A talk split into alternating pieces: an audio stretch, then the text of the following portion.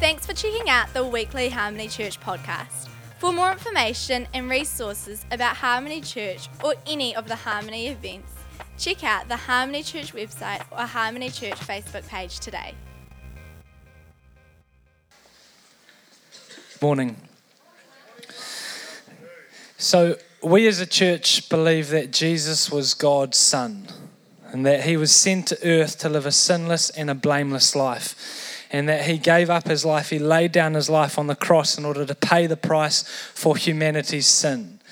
That through his death, that sin might be paid for for humanity. And then through his resurrection, that he would offer salvation to all of humanity, all of mankind. That everyone would have access to salvation and reconciliation of relationship to the Father. Titus chapter verse, chapter 2, verse 11 says, For grace has appeared that offers, offers salvation to all. For grace has appeared. Jesus was grace incarnate. He was, he was the visible substance of the grace of heaven, and he appeared that offered salvation to all. So Jesus longs for all, for every single person to be saved. It says in 2 Peter uh, chapter 3, verse 9, that. Um, the Lord is not slow in keeping his promises. Instead, um, the Lord is not slow in keeping his promises, as some understand slowness. Instead, he is patient with you, not wanting any to perish, but wanting all to come to repentance. And John 3:16, for God so loved the world that he gave his one and only son that whoever should believe in him shall not perish but have eternal life. For God sent his son not to condemn the world, but to save the world through him. So Jesus' will, for the will of the Father is that every single person will come into right relationship with him, that their sin would be paid for, that they would accept the forgiveness and they, their relationship would be reconciled reconciled with the Father, their Creator. And so, as long as there is people who don't know Jesus as their Lord and Savior, who are not walking in relationship with the Father, then we have been commissioned with a mission of inviting people into that message, inviting people into a reconciliation of relationship with the Father. And our hope is in Jesus through this. Our hope is in Jesus through this. But yet, Jesus' hope is in us. Colossians 1:27 says that Christ in you is the hope of glory. That Christ in you is in the hope of glory. Even though our hope is in Jesus, that our hope isn't in our works or us performing or us striving, but our hope is in Jesus, that we would see all mankind come to know Him as their Lord and Savior. His hope is in us. He has chosen to place His hope in us. And in the Old Testament, uh, God's presence used to dwell in the Holy of Holies behind the curtain, and one priest would go in there once a year. But when Jesus gave up His Spirit on that cross, the curtain was torn in two, and all of humanity now had access to God's presence. And First, First Corinthians chapter 3, verse 16 says that we are God's holy temple where His Spirit dwells. So we are now the earth's tangible manifestation of God's presence. So we are God's tangible manifestation of his presence on earth. Amen. That's good. So we are God's expression of his presence in this world. Our hope is in Jesus, but he has placed his hope in us. We expect Jesus to come back. And, uh, but we don't expect him to come back for a church that's stranded on a lifeboat in the middle of the ocean. We don't expect him to come back for a church, for a bride, for a community of believers that, that are hiding from the darkness of the world that are fearful and are scared. We believe that Jesus is going to come back for a hopeful bride, a glorious church, a church that is walking in their identity, knowing who they are, seeing people saved, seeing people healed, seeing people delivered. We believe that Jesus is going to come back for a glorious bride. We expect to see change. We expect to see salvations. We expect to see the light of the church get brighter. We're not expecting to see more religion but we are expecting to see more people walk into their identity and their relationship with God. We're expecting to see more forgiveness. We're expecting to see people sh- push away the pride that's on their life and walk out in humility, knowing who God is in their life and seeing Him move through them we expect to see things change. If every born again believer in New Zealand introduced one person in New Zealand to, to the Father, brought them into relationship with the Father once a year, the entire of New Zealand would be saved within three to five years, depending upon your starting figure. We're a lot closer than we realize. Um, history has seen this many times, seen the beginnings and, and even the movings of what God is doing in a generation or a community, an area or a city. We've seen it, it many times, we've seen an increased rate of salvations, of healings, of, of people just walking in freedom. And we've seen his hand on a movement. Um, but in every single one of these situations, we've seen that, that movement either split in two or we've seen it cap off. And what I don't believe has happened happens in those times is that God lifts his hand. I don't believe that God places his hand on a moment and then all of a sudden just lifts it. What I believe happens is that man actually increases their hand that what started off in the spirit ended in the flesh, that they started off partnering with God in trust. But as the growth happened, as increase happened, so did it, it exposed a lack of trust, and man took over. They increased their hand. Now, we can't just take our hands completely off and say it's 100% God. Some people like they'll lead worship and, and you'll be like, man, you did so good. And they're like, wasn't me, it was all God. Or like they'll give a preaching, like that was so good, or they'll they'll pray for someone and the person will be healed, and it's like, yeah, I understand that is all God, but in Bill Johnson's word, it's not you're not that good. Or it's not that good. It wasn't that good. Your worship wasn't that good. What you did wasn't that good. If God was doing it 100%, it would be special. And that's Bill Johnson's words, not mine. But, but so we do actually have to take responsibility for co laboring with Him.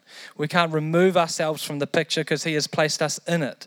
So we co labor with Him, but the tension is as we see the increase, we're actually supposed to increase our trust with Him, not increase our control of the situation. So moves of God will generally come to an end because man, mankind increases their hand on the situation as opposed to God lifting it. I understand that, that when you steward the small, it positions you to be able to steward the big. When you steward the small well, it positions, positions you to steward the big well. But just because you steward $100,000 doesn't mean you're going to steward a million well.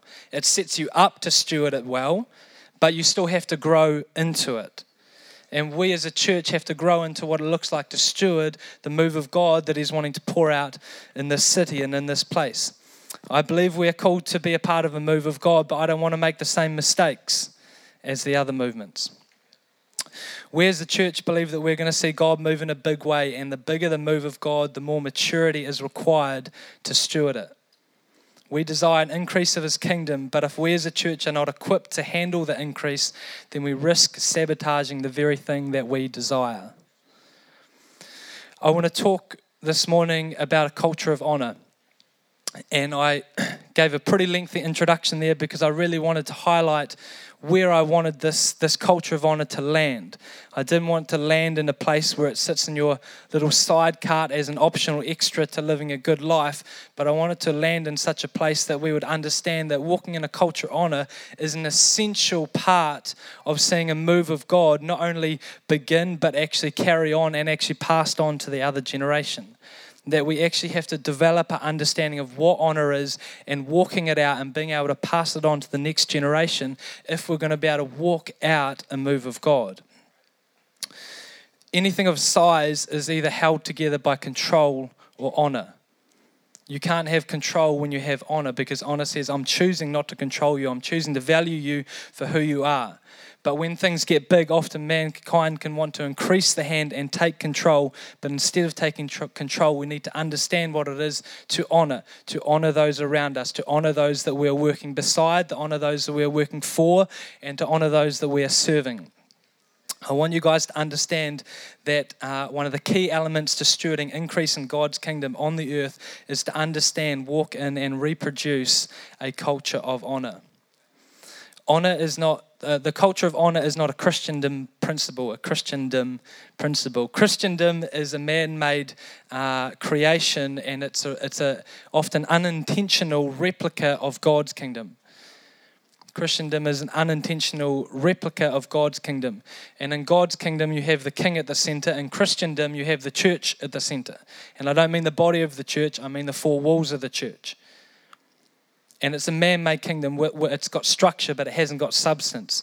And and you can take principles and you can take things that you learn in Christendom and you can take them into your business, you can take them into your school, and your school will probably close down and your business will probably run dry because those principles only exist in a kingdom which, which operates within the four walls of the church. It's not actually transferable, but when we understand God's kingdom, we understand the principles and the things He teaches within that are transferable into business. They are transferable into the world. God, God didn't say, or Jesus didn't say in Matthew 28 18 that, that I send you into all the world with, with skills and tools that only work within church.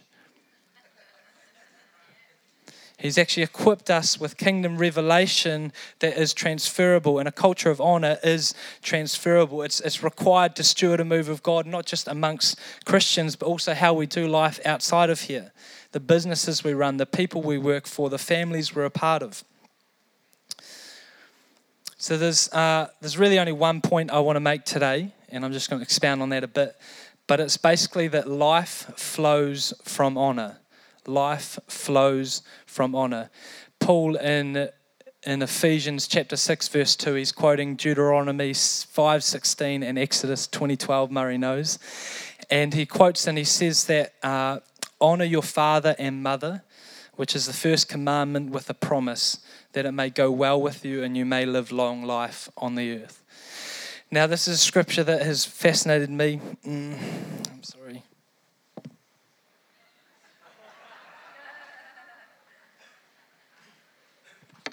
I could have tried to pretend, but no. Uh, it's a scripture that's really fascinated me, especially in the last couple of years, as I've began to notice like a reoccurring theme. And having uh, been not too far away from teenage years and kind of still in young adult years, um, uh, I've noticed like the, the challenge between a son and his mother and father, or a daughter and her mother and father, and the challenge for them to honor their mother and father is actually one of the biggest challenges.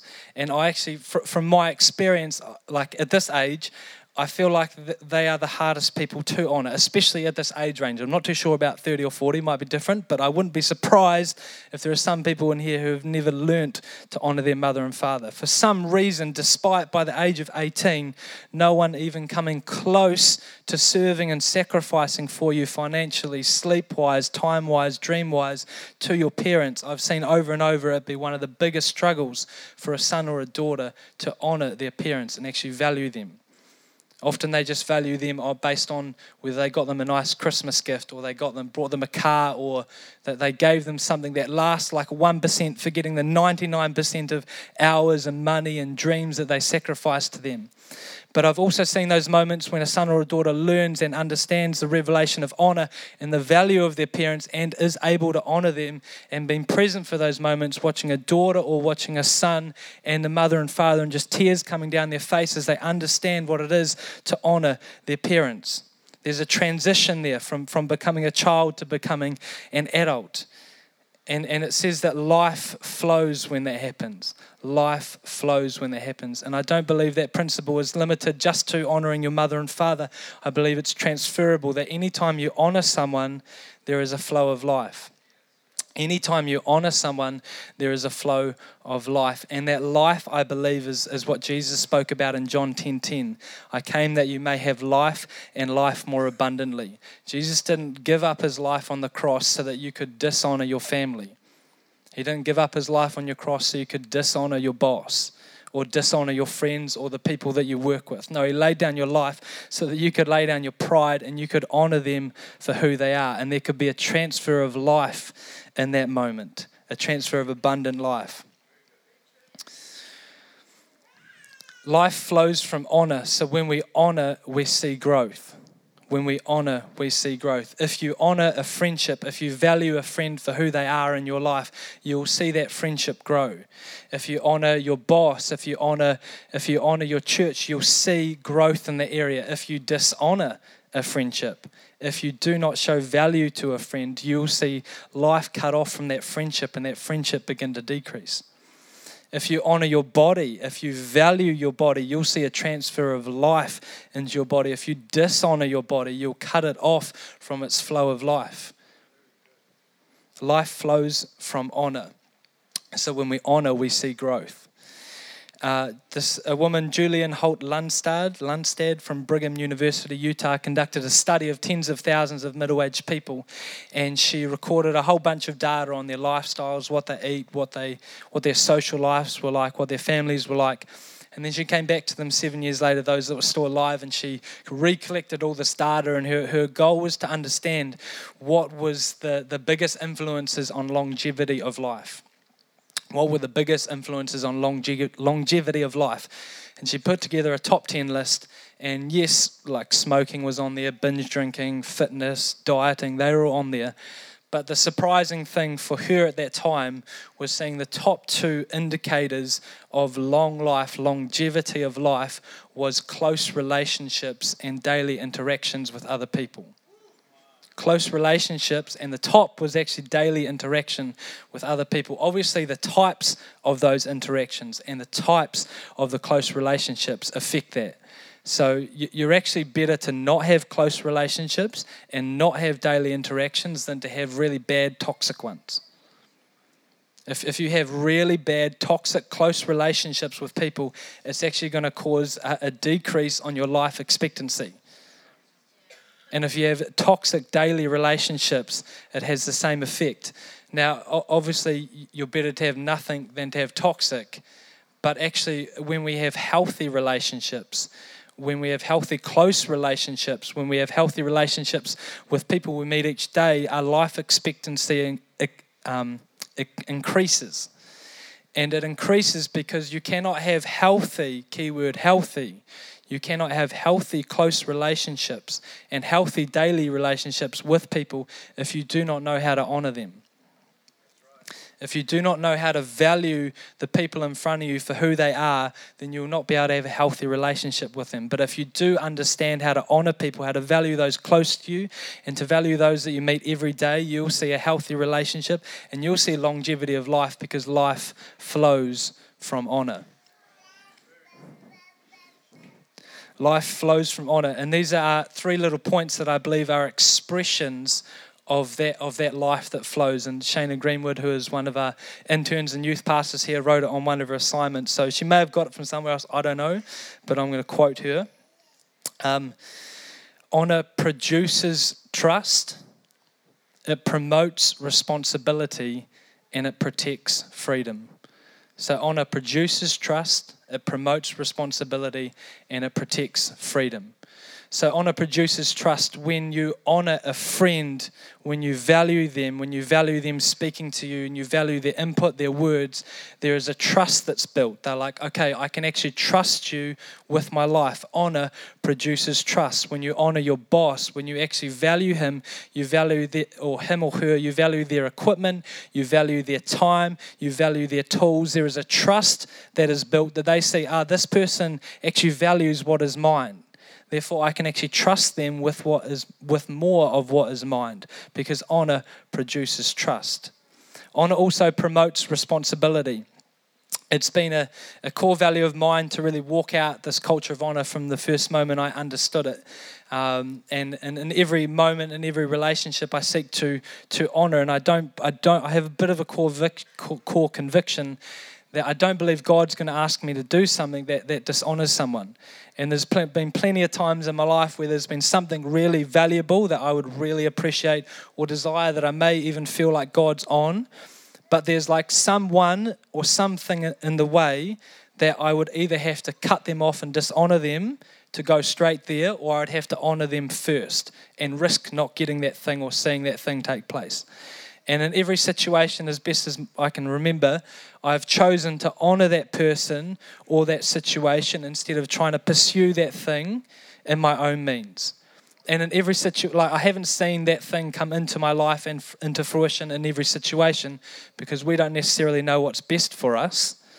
But I have seen life flow. I have seen the relationships with those around me in every situation grow. And so I have always seek to honor because I just feel like God just won't call me to step outside of honor to fulfill His will. He doesn't need me to. And so uh, the other week, um, I, uh, I, said a bit of a comment to get in a very um, heated meeting, and uh, I, I can't actually remember the word, the, what I said, but I just remember the feeling. And I just remember that feeling of like that that wasn't very honoring. I didn't value him for who he is in my life in that moment. And but so a culture of honor promotes responsibility, and therefore I am responsible for my behavior, regardless of how other people affect me. What comes out of my mouth and how I treat them is my responsibility. And so I was able to apologize for that and say, look, I actually value you more than that, and I'm, I'm apologize for dishonoring you in that moment. Honor promotes responsibility, and when you take responsibility, it also builds trust again. So honor Honor produces trust, promotes responsibility, and it protects freedom. Honor protects freedom. The opposite of freedom is control. The opposite of freedom is control, but a culture of honor protects freedom. It says, I'm not willing to take control of you. I'm not willing to take control of you, but I'm going to honor you and I'm going to value you as your own person. This is especially important for people we work with, for people who, especially when we're working on things that we really value, like our kids, not that I have a kid yet, but in marriage, you know, and actually choosing to honor and value them for who they are rather than trying to get them to conform into who you are, trying to control them. A culture of honor says, I'm not willing to control you. I will love you and I'll honor you and I'll value you and we're going to work this thing out. It's not black and white, but I know that the, the, the solution doesn't begin with me controlling you. So honor protects freedom. And, um, as we can continue to see God moving in this church in increased ways, it, it's going to need to be a core value of ours to not be willing to give up honor. We need to be able to protect the freedom that we have in this church and what we see what God's doing. We don't want to raise our hand and take control because honor protects freedom. If we want to steward a move like move of God unlike before, we're going to need to know what it looks like to honor, and we have to be willing to pay that price. But here's one of the biggest challenges, um, and especially when we're talking about uh, consistent consistency. Like it's really easy to honor in a moment, but if you actually want to do life long term with people, if you want to be part of a move of God that actually passes on to the next generation, you've got to be prepared for long term relationship. And in every relationship, it'll go through this cycle. It'll go through excitement. You're really excited. They're awesome. They're amazing. They're great. And then into disappointment. And then if you choose to work through that disappointment, that relationship will grow. A lot of people don't choose to work through that disappointment, and so they, they surround themselves with people who they're kind of close with, but they never push past that initial disappointment, and so their relationship never grow, and they don't have any deep relationships around them. But if we're wanting to like pursue pursue a move of God that carries on from generation to generation, we're going to have to learn how to do long term relationship. And one of the most challenging things to do is to honor someone for who they are without stumbling over who they're not. And the longer you do life with someone, the more opportunity you have to be aware of who they're not. The more opportunity you have to see their shortcomings, their, their failings. But we have to be able to learn to honor them without stumbling over who they're not. Can we honor people for who they are, who they are without stumbling over who they are not? People will dishonor you that will happen. And if you want to lead in, in a public manner in any way, whether you're leading a business or a group of people, like people will dishonor you publicly. But we need to be able to rise above that and be able to hold a value of honor regardless of the value of honor that people hold around us. That they don't control our honor, but we actually control that. And we can choose to honor people despite their actions. Two of the main reasons why we struggle to do this, we struggle to honor people for who they are without stumbling over who they're not. One of the main reasons is we don't actually see them for who they are. We don't actually see them for who they are. We, we only see them for the dirt that's on their life. We only see them for the junk or the mistakes they made. We're unable to actually see past that and see the inherent value that they have as, as mankind of being made after God's image. We can't actually see the inherent gold that God has placed inside of them. We only see the junk that's been kicked over them and that they're communicating. So, one of the main reasons we struggle to honor people for who they are is because we don't actually see who they are. And the second reason that we, we struggle can struggle to honor people for who they are is we think honor is an endorsement. We think to honor someone is to, to endorse them, to endorse their behavior, to endorse their lifestyle. But, but honor being an endorsement is something that is, that is birthed out of a religious or a politi- political spirit that doesn't come from the Holy Spirit because in, in, in, the realm of religion or or the political realm to honor someone is to endorse their behavior because that's like there's no real other function in that in that moment rather than you're just endorsing them. That's all you have but Jesus said in John 6, verse 63, that my words to you are spirit and they are life. And when we honor, when we honor, we are full of the Holy Spirit. Life flows from honor. And when we honor, there is a substance that actually transfers and actually influences that person's value system. So it's not an endorsement, it's actually a kingdom interaction. You're not endorsing their behavior, you're influencing their life. So when we honor people in the kingdom, we're not endorsing their behavior or their lifestyle, but we're releasing a substance into them, which we believe is the Holy Spirit, the, the abundant life that Jesus paid for, that has an ability to influence the value system of their life. There can be people who, who are running very perverted organizations, pursuing, pursuing money and significance in people, and all of a sudden they get honored by someone for who they are, and they feel something they haven't felt before. And that, that thing can shift their entire value system to where all of a sudden money and, and significance with the other sex is no longer their main value that they won't may not understand what happens in that moment, but they will when they know Jesus as their Savior. The two main reasons why we can struggle to, why we get tripped up on who people are not, is we can't see them for who they are. And we think honor is an endorsement. But honor in the kingdom releases life and actually affects the value system of people that we honor. Do you just want to come up now? Can you honor people for who they are without stumbling over who they are not? Revival is not a comfortable walk in the park. There will be people in your world, there will be junk in front of you, there will be people who you really love who will, who will hurt you or disappoint you in moments. And uh, it is in these moments that we need to know how to communicate honor. We need to know how to value people as God sees them. If we can learn to walk in a level of honor that doesn't endorse but releases life, a level of honor that produces trust, that promotes responsibility, and protects freedom. If we can learn to walk in that sort of honor, we'll not only position ourselves to see a move of God like the city has never seen before, but we'll position ourselves to steward the increase, to steward the greater thing that God wants to do, and in order to let Him finish what He started, not the other way around. Would you stand, please? I'm just going to pray for us before we go into worship, so feel free to just position yourself however you feel. But Jesus, we just want to know what it looks like to, to, to replicate, to, to see your kingdom manifest here on earth. We want to know what it looks like to value your children like you value them, to see them as you see them, to value and honor them for who they are. Jesus, we just pray that you would just give us that courage and that faith to, to be able to get over the disappointment, get over the discouragement, the times when, when we could stumble over who people are not in our lives, and we would be able to honor them for who they are in you, God. Would we see a culture that flourishes not on control, but on honor, where people walk around, they know how to value the land they walk on, they know how to value the relationships they're a part of, they know how to value the communica- community that well, they're a part of. Jesus, would you teach us what it looks like to honor? Would you teach us what it looks like to honor you, to value you, and to worship you?